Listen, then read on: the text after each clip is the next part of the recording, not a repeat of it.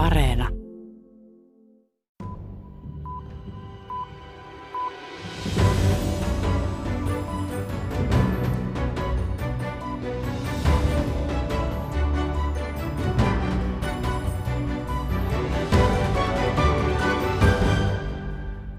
В первые дни после начала спецоперации а, у меня было ощущение полного апокалипсиса, у меня было ощущение, что мы не живем, а вот как будто бы мы в каком-то страшном фильме находимся. Ensimmäisenä päivinä erikoisoperaation alkamisen jälkeen minulla oli täyden maailmanlopun tunne.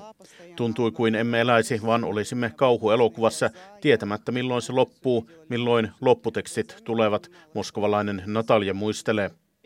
Hän ei nukkunut ja luki jatkuvasti uutisia.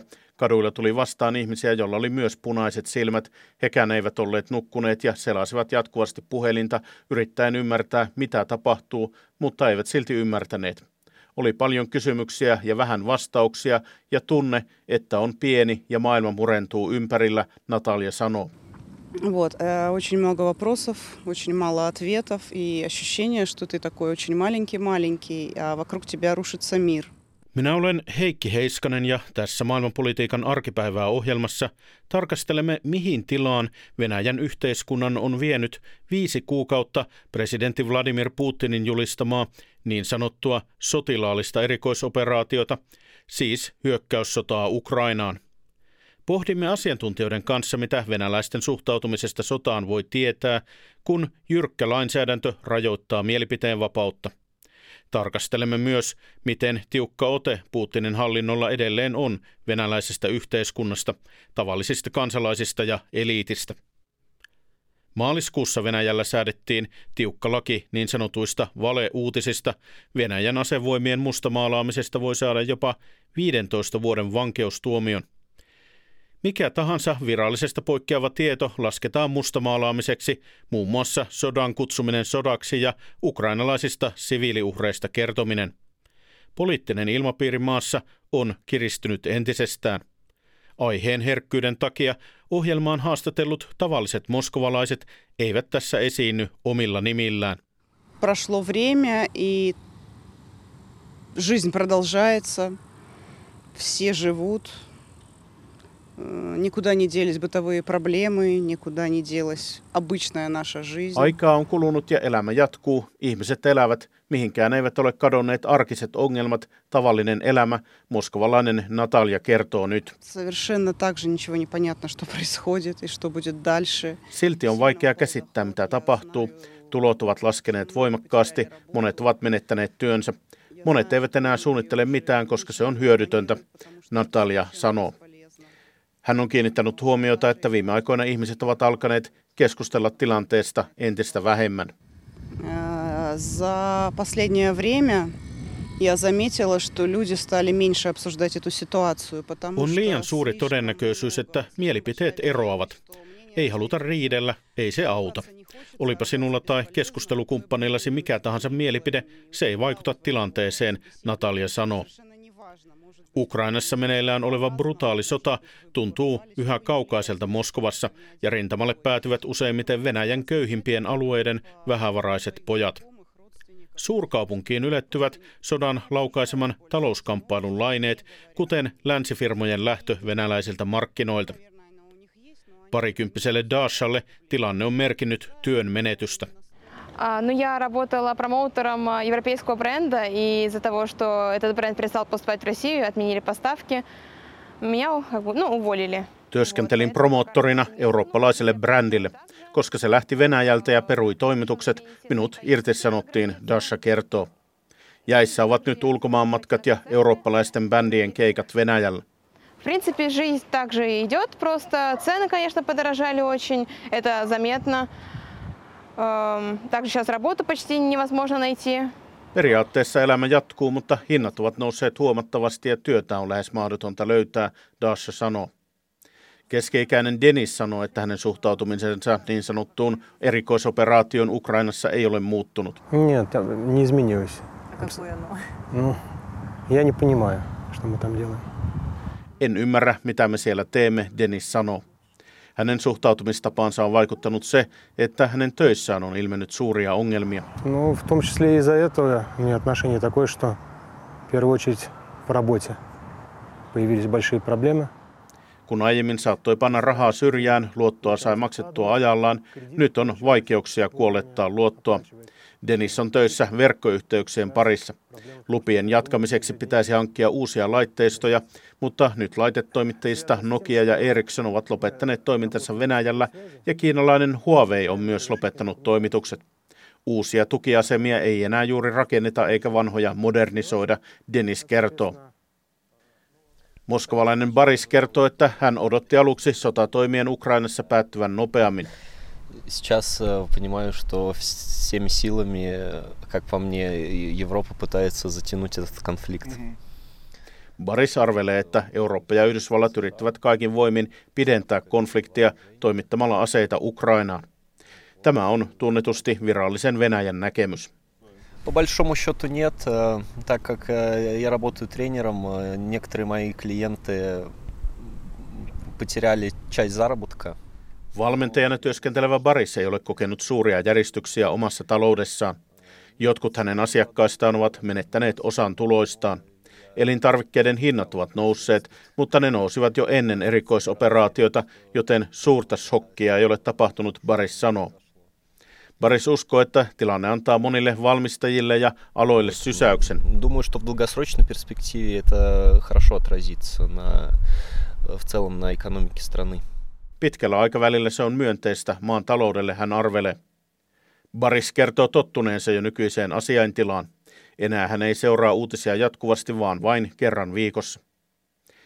Mielenkiintoista on, että haastattelemamme moskovalaiset seurasivat tapahtumia Barisin tavoin Telegram-viestipalvelun kanavilta. Televisiota, valtion päämediaa, ei aktiivisesti katsonut heistä kukaan. Televisiota katsovat kansalaiset ovat olleet yleensä taipuvaisempia luottamaan Kremlin sanomaan. Helmi-maaliskuussa Venäjällä nähtiin vielä sodanvastaisia mielenosoituksia, mutta viranomaiset ovat pyrkineet tukahduttamaan kaikki mielenilmaukset sotaa vastaan. Oppositio, kansalaisjärjestöt ja riippumaton media on ajettu ennen näkemättömän ahtaalle.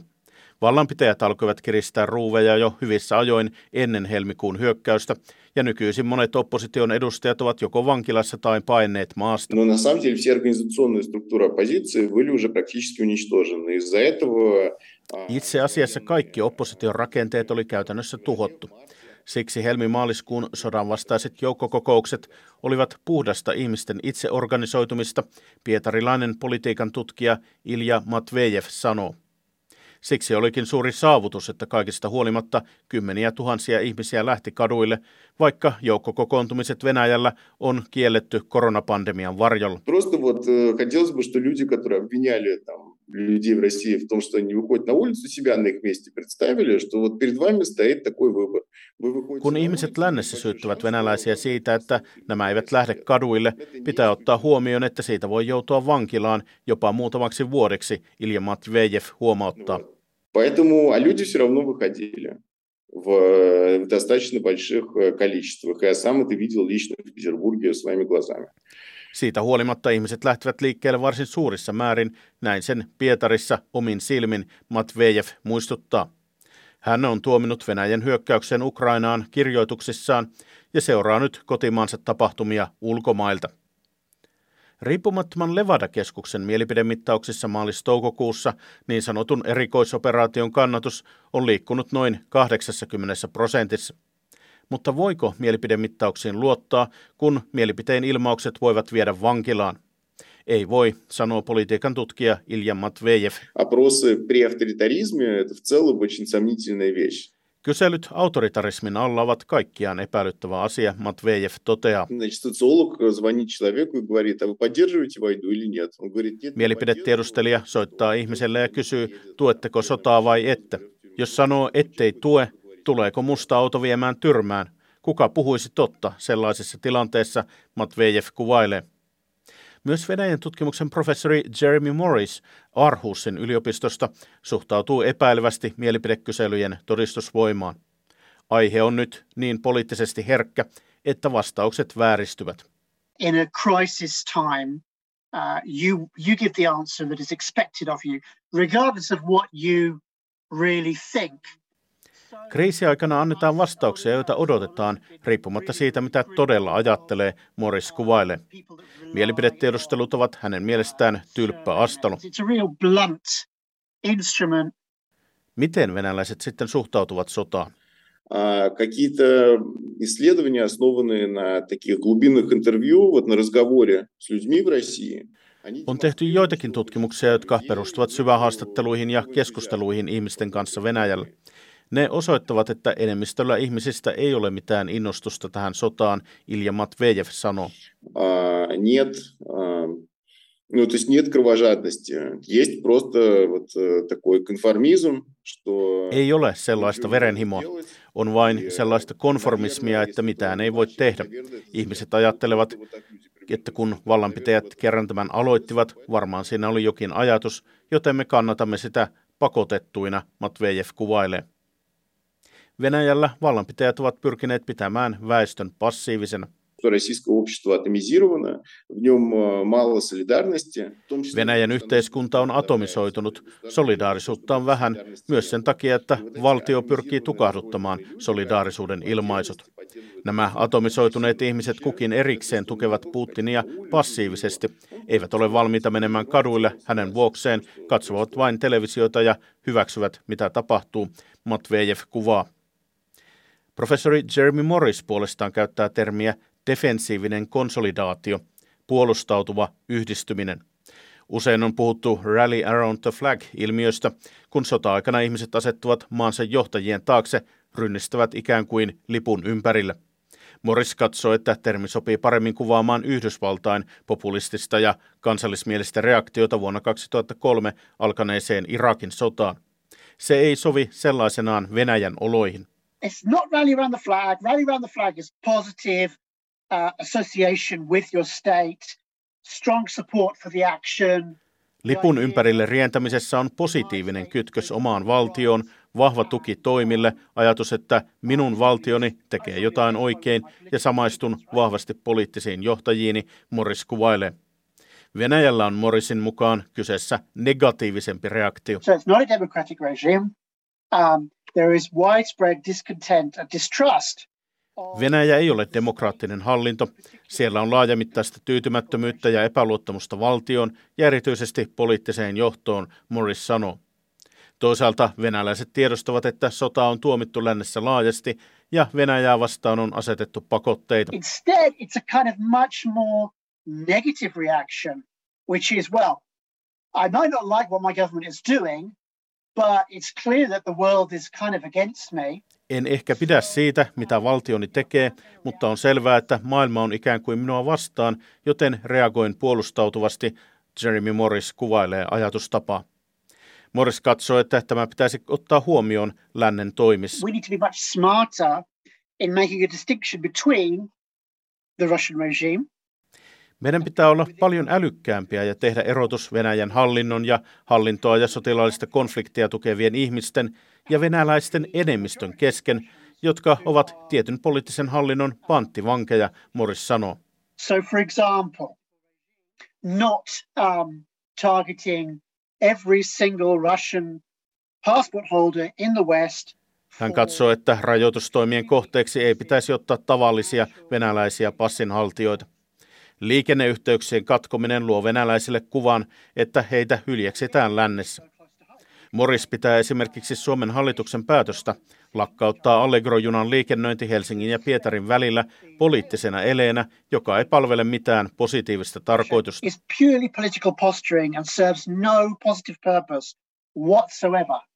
Nyt Suomessa on alettu keskustella, pitäisikö turistiviisumien myöntäminen venäläisille lopettaa. Moni kysyy, onko venäläisillä oikeutta lomailla Euroopassa, kun ukrainalaiset ovat brutaalin sodan jaloissa tai pakolaisina. And, you know, I know plenty of, you know, plenty of Russian um, people opposed to the war, and just getting the wrong message. Monet venäläiset vastustavat sotaa ja he saavat nyt väärän viestin. He saavat viestin, että kukaan ei välitä heidän sodan vastaisuudestaan eikä kukaan auta heitä. Monet venäläiset vastustavat sotaa ja vielä useammat vastustaisivat sitä, elleivät he saisi vaikutelmaa, että heitä pidetään kollektiivisesti syyllisinä ja vastuullisina, professori Jeremy Morris Arhusen yliopistosta sanoo. If we're really serious about punishing Russia, we should be accelerating the um, switch away from Russian gas and Russian oil. Jos olemme vakavissamme Venäjän rankaisemisen kanssa, meidän pitäisi kiihdyttää siirtymää pois venäläisestä maakaasusta ja öljystä. Suuri osa siitä, mitä olemme tehneet, on haitallista, koska se työntää ihmisiä kohti hallintoa puolustautuvaan negatiiviseen reaktioon suhteessa länteen, Morris varoittaa. Hänen mukaansa lännen pakotteet eivät ole olleet niin ankarat kuin on annettu ymmärtää. Uh, the banking and financial uh, sanctions are significant, but they are only going to have a very limited effect. Toki pankkien rahoitusjärjestelmän pakotteet ovat merkittävät, mutta niillä on vain hyvin rajoitettu vaikutus. Jos mitään, ne ovat jälleen vain hankaluus ja itse asiassa iskevät ennen kaikkea keskiluokkaan, joka suurelta osin ei kannata Putinia poliittisesti, Morris sanoo. Lento- ja junaliikenteen boikotti ei juuri vaikuta tavallisiin venäläisiin, koska heillä ei ole ostovoimaa. He eivät nouse lennoille Helsinkiin tai Frankfurtiin. Pakote- ja boikottitoimet ovat iskeneet keskiluokan valintamahdollisuuksiin suurissa kaupungeissa. Tavallisiin venäläisiin iski pahimmin inflaatiopiikki, mutta hallinto on jo selittänyt sen parhain päin. And look, we're already coping well.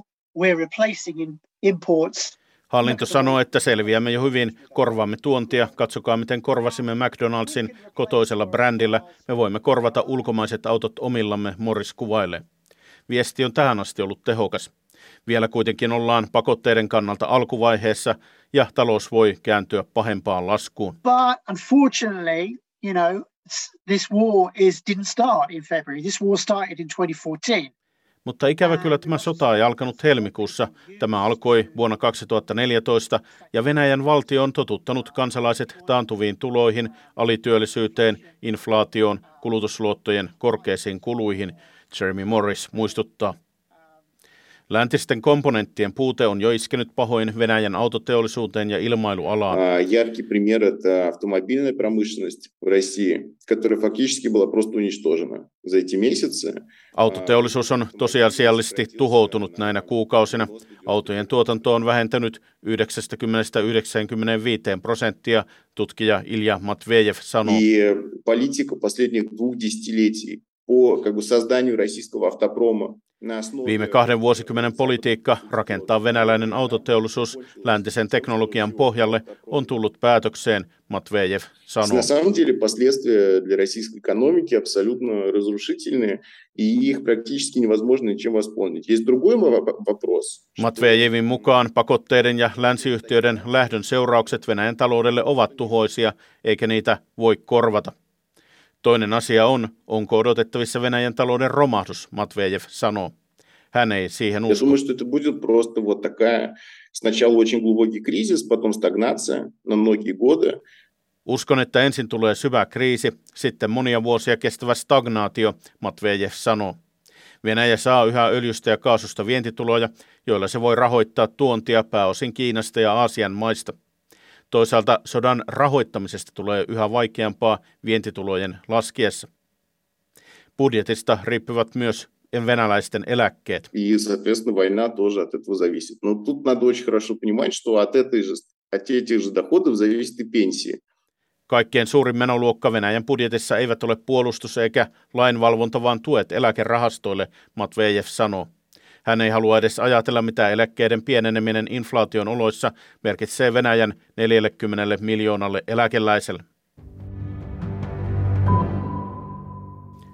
Haastattelemamme moskovalaiset suhtautuvat varsin epäilevästi niin sanottuun erikoisoperaatioon, mutta hekään eivät nimeä syylliseksi yksin Venäjää. Мне кажется, что виновато правительство, виноваты все правительства всех стран, задействованных в конфликте.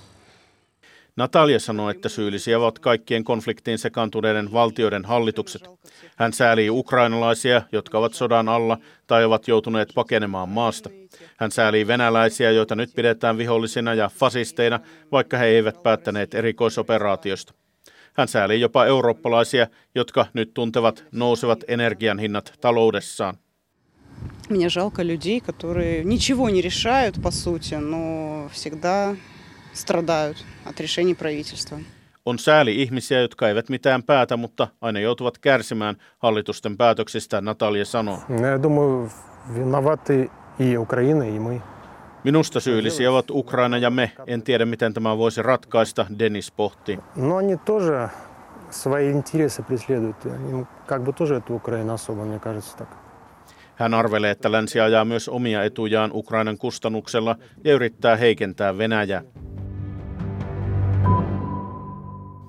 Kansainvälinen valuuttarahasto ennustaa Venäjän talouden supistuvan tänä vuonna 6 prosenttia.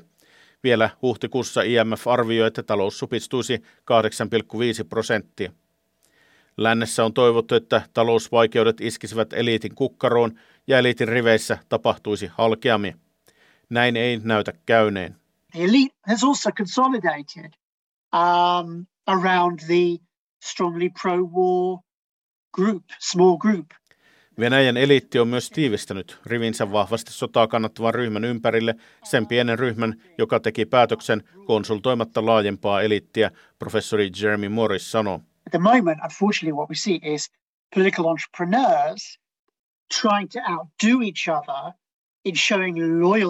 Tällä hetkellä näemme ikävä kyllä, että poliittiset yrittäjät pyrkivät ylittämään toisensa osoittaakseen lojaaliutta varsin aggressiiviselle ukrainalaisvastaiselle, lännenvastaiselle poliittiselle mielialalle, Jeremy Morris sanoo. Venäjän parlamentti tehtailee toinen toistaan konservatiivisempia ja tiukempia lakeja. Ennen suhteellisen liberaalina teknokraattina tunnettu entinen presidentti ja pääministeri Dmitri Medvedev on löytänyt itsestään sotaisen haukan. Первый фактор – это кнут условный. Hallinnolla on tarjota eliitille sekä porkkanaa että keppiä, Ivan Matvejev sanoo. Keppinä toimivat turvallisuuselimet, jotka vahtivat eliitin jäseniä ja toisiaan. Sen lisäksi on myös porkkana. Venäjältä lähtevät länsifirmat jättävät markkinaosuutensa venäläiselle bisnekselle, Matvejev huomauttaa. Suuryhtiöt toimivat lähes monopoleina, joten ne voivat nostaa hintoja ja heikentää tuotteiden laatua. Lopputuloksena bisneksen tappiot siirretään väestölle. Väestö kärsii, ei bisnes, varsinkaan suurbisnes. Se löytää kyllä keinot tehdä rahaa, Ilja Matvejev sanoo. Kun Venäjän eliitti ennen suuntasi rahoineen Lontooseen, sen tilalle nousee nyt Dubai. Eliitti kärsii tappioita, mutta ei katastrofaalisia.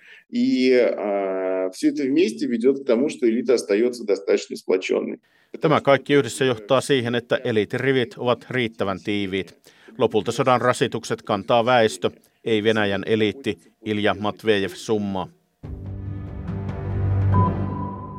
Но островизация, то есть по всем фронтам нам закрываются границы. То есть кому-то ехать нельзя, куда-то ехать невозможно, а туда, куда ехать, казалось бы, возможно, ты сам не поедешь, потому что не уверен, что вернешься. Moskovassa Natalia on huolissaan siitä, että kaikkiin suuntiin suljetaan nyt rajoja. Jonnekin ei saa matkustaa, jonnekin ei voi matkustaa, tai sitten ei voi olla varma, pääseekö takaisin. Hän epäilee, että Venäjällä eletään pian kuin suuressa kaupungissa yksinäisellä saarella. Мы будем жить, как на большом, гордом, одиноком острове. Kuten missiehdokkaat sanovat haastatteluissa, minä kannatan rauhaa koko maailmaan, Natalia sanoo. Я не могу сказать, кто на нас напал. До кон- Я не понимаю эту ситуацию, я не знаю, кто нам угрожал. Но то, что из нас хотят сделать остров, закрыть нас от всего мира, мне не нравится. En ymmärrä, kuka meitä uhkasi. Se, että meistä halutaan tehdä saari, sulkea meidät koko maailmalta, se ei miellytä minua, Natalia sanoo. Tässä oli maailmanpolitiikan arkipäivää tällä erää. Ensi viikolla aiheenamme on Pohjois-Irlanti Britannian EU-eron maisemissa.